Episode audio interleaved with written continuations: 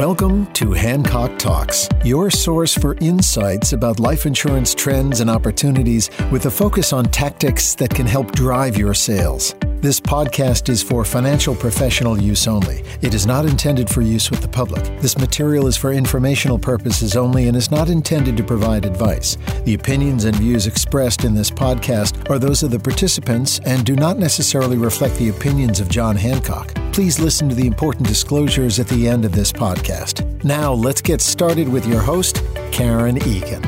Hello, welcome to Hancock Talks, and thanks for being with us today. Today, we're going to explore a framework that can help you avoid stalled deals and client procrastination with the goal of shortening the sales cycle, creating urgency, and getting clients to make a decision faster and with less effort. We're joined today by Chuck Hollander, founder of Red Flag Advantage and past president and chairperson of the board of the Forum 400. Chuck has over 25 years of experience in financial services as a top producer, entrepreneur, and speaker. Using his experience, insight, and leadership skills, Chuck is going to share the framework that he teaches his clients every day. So thanks so much for being here with me today, Chuck. Oh, thank you for having me. I'm excited to uh, participate. You know, there's so much that I want to talk about today. But before we start to dive into the tactics that you teach, really, in the framework that you use, talk with me a little bit first about your overall philosophy for approaching sales? Uh, that's a good question. The philosophy centered around the idea of sales is about bringing value to your potential customers, bringing value to your potential buyer group. In other words, how are you going to make a difference with this prospect? So it's not about selling, it's not about communicating the benefits of what you have to offer. It's about helping that prospective buyer navigate change, change from where they are, what they're currently doing, to where they could be. In other words, understanding what their goals are, what they're looking to achieve, what's getting in the way of achieving those goals, and how are you going to help them overcome that? So it's about navigating change and making a difference. It's not about selling in the traditional sense. Well, you know, many of our listeners, I'm sure, have been in a situation where they've identified a problem, right? Or they've offered a, you know, a sound solution to a client need, only to have the client fail to really take any type of action. So as you see it, is that, you know, is that just the cost of doing business where sales at the end of the day are, are just a numbers game? Or in your experience, is there something you see that top salespeople do, you know, on a regular basis that ends up resulting in more of their clients taking action? Let's take the first question. Is it a numbers game? Absolutely not. Sales is not a numbers game. And if you look at it as a numbers game, it's nothing more than an oversimplification of how clients buy products and services, how people make a decision for change. It's not a numbers game. It's not win some, lose some. So, stall deals, when a client is presenting a perfectly sound solution or given recommendations and they don't take action, it's highly predictable. Without understanding why that happens, it will be a numbers game to those folks. So, your second question are there things that top sales professionals do that the average park bears don't do? Absolutely. They introduce their work through the problems that they solve. They don't introduce their work through the benefits of their products and services, the benefits of working with your firm, or the benefits of owning, for example, life insurance. They introduce their work through the unique sets of problems that they help their clients overcome in order to better achieve outcomes and better achieve their goals. Does that make sense? Completely. So Tell us about this framework that you use. What specifically do you do that helps drive those positive outcomes, you know, within the sales process? Well, the framework is rooted into how we as human beings, how you and I and everyone else makes decisions. Not any decision, but decisions towards change. Write that down. Decisions towards change. And the reason why I've rooted it in that is because that's built into our DNA. We're wired that way before we put our little feet and little paws on the planet. And how we make decisions towards change is predictable. So if I can link how we make decisions towards change to our sales and marketing activities, then I can make our sales and marketing activities equally as predictable. So the system, the framework is rooted in how we make decisions. Decisions evolve over time. We're satisfied and then we become aware of something that's not working so well, there's something that's broken, something that's inefficient, something that's outdated something that's getting in the way and serving as a roadblock to what we're looking to achieve. Mm-hmm. And once we become aware of that, again, needs evolve over time. That issue may become greater of staying the same than it is to change. In other words, what's the cost? What's the consequence? What's the risk? What's the impact if we stay status quo? What's right. the impact if we don't change? Now, if the impact in our brain calculates that and it's too big to stay the same, then we move into the next stage of making this decision. Do we want to fix this or not? It's that simple. Now, when you link it to sales and you understand this, that becomes your playbook. And it's not a manipulative playbook. It's all about them and how they make decisions towards change. So once they decide that the cost, consequence, or risk or the impact of staying the same is too great, they move to this decision of fix, yes or no.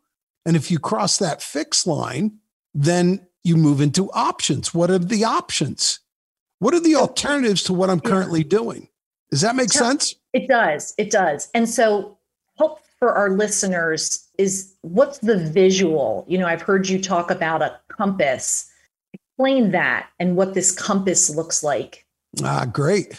Because the visual allows you to see your sales and marketing activities in real time. This visual that I'm about to share with you allows you to prepare. It allows you to even debrief and analyze what you just did. So it allows you to see things that you never were able to see before. Sales is dynamic, client acquisition is dynamic. So the visual is this if you have a pen or a pencil and a piece of paper, and if you don't, it's okay. I want you to draw or visualize a circle. And up at the 12 o'clock position, write the word satisfied. And at the three o'clock position, I want you to write the word aware. At the six o'clock position, write the word fix. And at the nine o'clock position, I want you to write the word options. There's only four points on that compass satisfied, aware, fix, or options.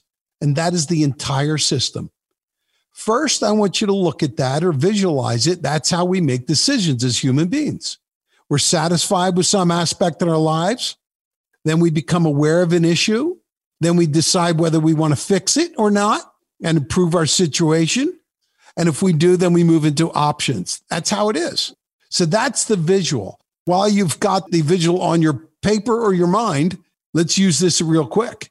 This is how we hijack how we make decisions. As soon as we see a potential prospect or client aware of an issue, maybe their buy sell agreement's underfunded, maybe their family's not completely insured.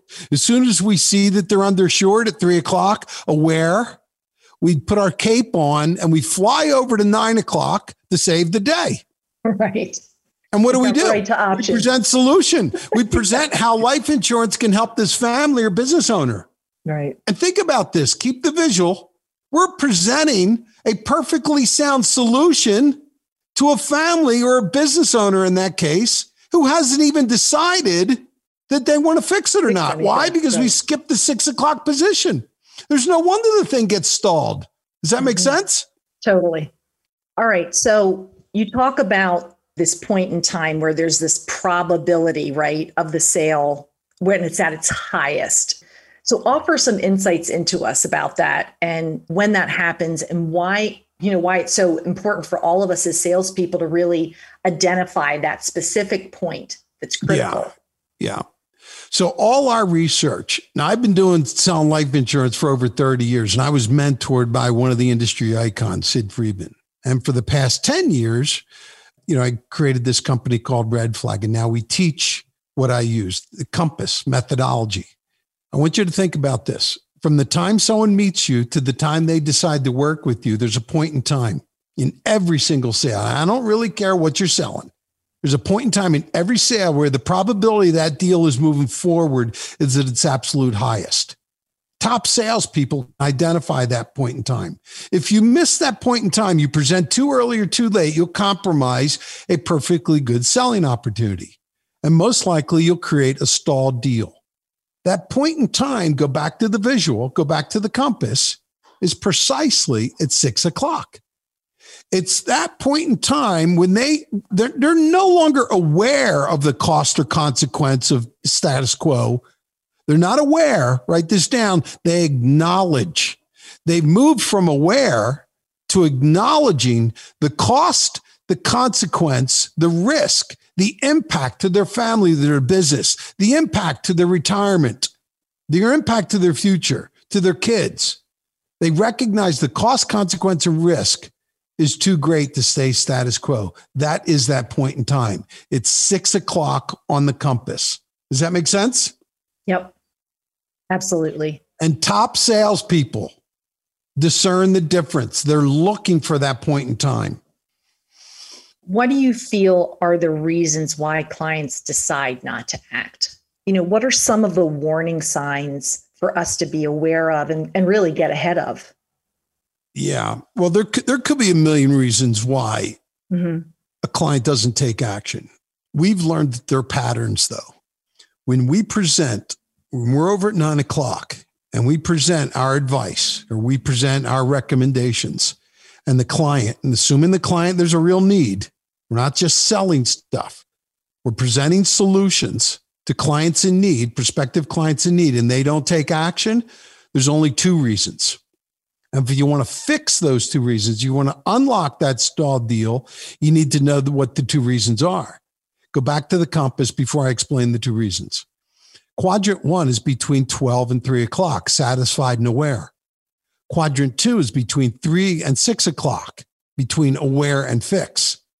And quadrant three is between 6 and 9. So I've taken the entire sales cycle from the time they meet you to the time they decide to work with you two weeks, two months, two quarters, two years. And I don't care how long it is. There are three phases and only three phases. And we call them quadrant one, two, and three. So if they do not take action, it's because either of two reasons. The first reason, they don't see the problem being big enough to fix. And we've presented a solution to someone who had a problem, but they don't see it big enough to fix. Stalled deal. Or the second reason is they don't believe what you're recommending will work. Now, they're not the same. And top salespeople can discern the difference between these two buyers. One doesn't see the problem being big enough to fix. They are either in quadrant one or two. They have not crossed six o'clock. Six o'clock you cross because you've decided consciously or subconsciously that you want to fix it. Now, the other buyer, they do want to fix it. Here's the difference. They do want to fix it. They just don't believe what you're showing is going to work. Maybe mm-hmm. you've overcomplicated it. Maybe you shoot them premium finance and they've never borrowed anything, any money in their life. Everything's bought, paid for. Right. And understanding where they are on the compass determines your conversation. Yeah. And determines how you're going to fix that. Right. That so sense? Yeah, it, it, does. It completely makes Karen, sense. selling and getting new clients does not need to be that difficult. And I'm right. not smart aleck. Right. It, you got me thinking about if I'm in this client interaction, what are those signals that I know they're at six o'clock? They're ready, right, to move. Are they saying, you know, listening to them? Are you know, do you stop long enough, right, as salespeople to just listen when they start asking, well, how do I fix this? What type of solutions are other clients looking at, taking advantage of? What are some of those things that we should be aware of whether it's their body language, affirmations. Listen, I, my my friend Joe Navarro, look him up. Joe's got 40 million hits on his YouTube channel. Joe is one of the world's foremost authorities on human psychology and, and nonverbal communication. He could answer that question, but we're not Joe Navarro. We can't look at how someone touches their ear or touches their collar or runs their fingers through their hair and understand what that means. So I coach my people, the clients that we work with, don't look for body language. it's easy. Just say, how big of a problem is this in the grand scheme of things, Karen? How does this fit in? There's no way this is the only thing on your plate. What kind of impact would this have on your retirement? I'm having a dialogue with you. You right. remember, I said in the beginning of our podcast, if you want to understand the philosophy, stop selling. Get in the mindset of helping people navigate change.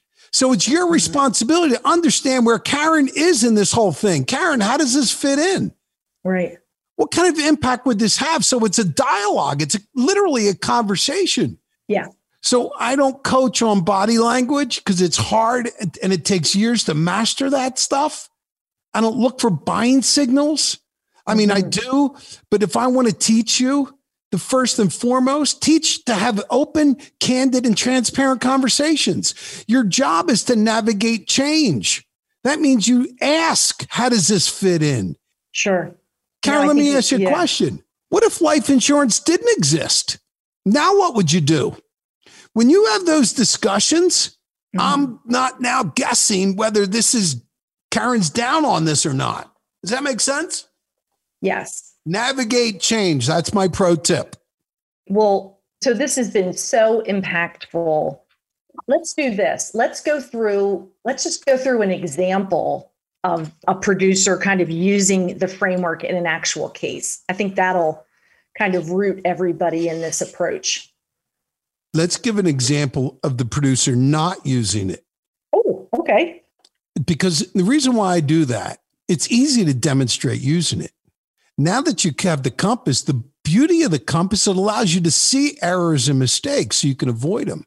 And this whole podcast is about creating better outcomes, creating urgency, creating value for clients. So if you want to improve that, the best way to do it is to be able to see what you're doing. So let me give you an example of where the producer went wrong. There's a big producer, they understand life insurance. They do about two and a half million dollars of personal income selling life insurance. They're experienced, they understand the business, and even the best make this mistake. So, this is a mistake of jumping the compass.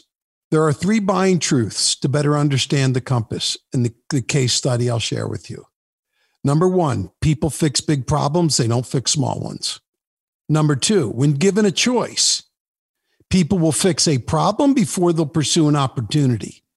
Number three, people do not need to understand how we're going to go about fixing things before they're capable of deciding whether they got a problem or not. So, with those buying truths, let me share the example. This big producer says, Oh, Chuck, what would you do? Kind of a smart aleck way. And because I, would just gotten introduced to him. And um, someone said, Chuck, works with some of our top producers, helping them better understand why stalled deals and client procrastination happens.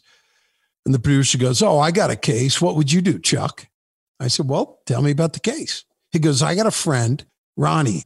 And every time I meet him at the club and he puffs his chest out and emphasizes the club, he says, I ask him at the end of our round, I ask him over lunch, if there was $10 million on the ground, would you pick it up? And I said, Well, what's your friend say? He always says yes. And he says, Then I correlated that to life insurance. And I said, Well, how does he respond to that? And he hasn't bought any. And he goes, What would you do? And I'd say, Well, I'd probably stop doing that. He goes, Why? I said, Because it's not working. I said, Listen. He, and then he interrupts. He goes, Oh, by the way, my friend's worth $300 million.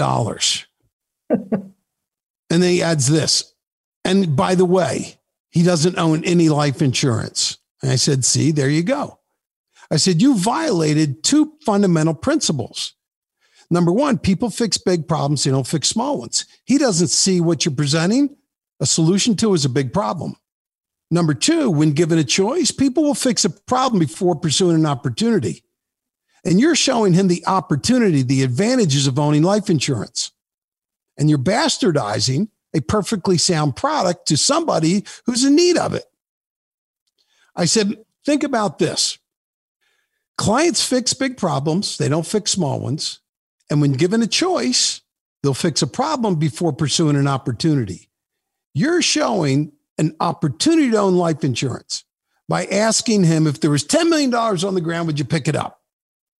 If every time your friend stopped and stopped doing what he was doing, each time someone said, I can make you 10 million bucks, he wouldn't have 300 million in the bank. All you are doing is showing him nothing more than a good idea. He doesn't need good ideas. And owning life insurance is nothing more than a good idea. That's why he keeps saying no. What he needs is a solution to overcome problems that are getting in the way of what he wants. So, what does your client want? And he goes, He wants what everybody else wants. He wants to reduce taxes. And I said, I don't even need to know your friend to know that that's not what Ronnie wants. He goes, Yeah, it is. I said, I'm telling you, I've been doing this a long time. Taxes are a problem, it's not a goal. Why does Ronnie want to reduce taxes?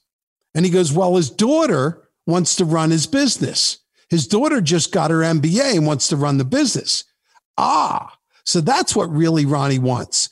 Ronnie doesn't want to lose his business to taxes and steal his daughter's dream. So when you present life insurance as a solution to overcome a problem, taxes that's getting in the way of what he wants to protect his daughter's dream, now life insurance is no longer just a good idea. Life insurance becomes a solution to overcome that problem that's getting in the way of what he wants. And all you've been doing is showing it as nothing more than a good idea. Here's my pro tip. When you're presenting life insurance, are you presenting it as a good idea? Is your advice turning into a good idea? Or is your advice becoming a solution that's overcoming a problem that's getting in the way of what the clients want? Know what the client wants and discern the difference between problems and what a client's looking to achieve. Does that make sense? Yes. Well, look, you've given us some really great tips, some really good tangible, you know, ideas if our listeners want to you know learn more which i'm sure they're going to and want to be able to get some more information how do they do that where would they go to find that they can go to my website and there's links there to actually set up a time to to chat and my website is redflagadvantage.com redflagadvantage.com all right well easy enough Chuck, cannot thank you enough for spending the time with me today. I have thoroughly enjoyed our interaction. So thank you. Uh, this is awesome. It's my pleasure. And, and you guys are doing such a good job out there. And so I was proud and pleased to uh, spend time with you on, on your podcast. Thank you. let's wrap up with the Marketing Minute segment of the show. With us today is Carly Brooks, who leads our Advanced Markets Group. Welcome back, Carly. Great to be back, Karen. Thanks for having me. So, we covered a lot today with Chuck. Will you share your feedback on Chuck's comments and how that ties into the work that you and your team do? Well, I don't know about you, Karen, but I learned a lot on this show, and I plan to take that back to my team and how we work with producers and other financial professionals as you know, so much that we focus on in advanced markets is concept driven. And as Chuck pointed out, there's really good, viable solutions that we can offer our clients. But we really need to find out what's driving the client and what their goals are before we can offer those solutions to overcome whatever those roadblocks to achieving the goals are. Yeah, exactly. Right. It's all in that discovery phase. So expand on that a little bit for us and maybe share an example of how Chuck's approach has helped you. Of course. It's interesting. So, as we were preparing for the show today, Chuck and I were talking, and he had asked me, What are some things that you're talking about right now? What are you seeing in advanced markets? And I mentioned how tax planning is really front of mind for many high net worth clients, particularly estate tax planning, transfer tax planning, and using exemptions before we could potentially see them reduced. We've talked about that a lot on prior shows. And, uh, you know, as we know, it is timely. But Chuck challenged me to see things differently as Chuck said, taxes are not a goal, they're a roadblock to a goal. And that made a light bulb go off for me. So, a goal is things like ensuring my children and my grandchildren can receive an equitable inheritance, or that my favorite charity is supported, or keeping a beloved family vacation home in the family. Taxes, as we know, can certainly disrupt those goals, but it's typically not what's driving the client to plan. So once you understand what's important to the client, that's when we can be super helpful in crafting those solutions. And I, I just thought that was a really interesting takeaway. Yeah, that is great. What resources in advanced markets do you feel people could leverage to support what we talked about today? Of course. So, as Chuck clearly pointed out, you can't go straight to the proposal or to the solution without understanding the client's objectives. And one thing that I've been finding too is why some clients hesitate to plan. It often comes down to a combination of the client's age, the assets they own, or their overall attitude towards planning. And I've been calling this the triple A approach. So, age, assets, and attitude being the three A's that can sometimes keep clients on the fence from planning. And I think all of these factors play into the client's goal and is ultimately behind what motivates them to plan. And we have a blog that we just released that discusses the AAA and ties into a lot of the themes that Chuck covered today. So I would say that's a really good resource for our listeners to check out. Of course, beyond that, once you're ready to offer solutions, we have a huge abundance of tools and resources. Of course, we have our team of highly experienced attorneys and consultants. We're always here to help with case design and case consultation and happy to be a resource to you as you look to offer those solutions to your clients. All right, that's wonderful. Well, thanks again for sharing the resources and some of your personal experience with applying what Chuck shared today. And as always, great to have you. Great to be here. Thanks for having me, Karen. And we appreciate you joining us for this episode of Hancock Talks. For more resources on today's topic, as well as access to more information about how to grow your insurance business, visit jhsaleshub.com. And don't forget to download and subscribe to the show on iTunes to get new episodes as they become available. Thanks for listening. This material does not constitute tax, legal, investment, or accounting advice and is not intended for use by a taxpayer for the purpose of avoiding any IRS penalty. Comments on taxation are based on tax law current as of the time we produce the material. Life insurance products are issued by John Hancock Life Insurance Company, USA, Boston, Mass. 02116, not licensed in New York, and John Hancock Life Insurance Company of New York, Valhalla, New York 10595. This recorded material may have been recorded to support the promotion or marketing of the topics addressed in this recorded material. Individuals interested in the topics discussed should consult with their professional advisors to examine legal, tax, accounting, or financial aspects of these topics. MLINY 0326 21906 1.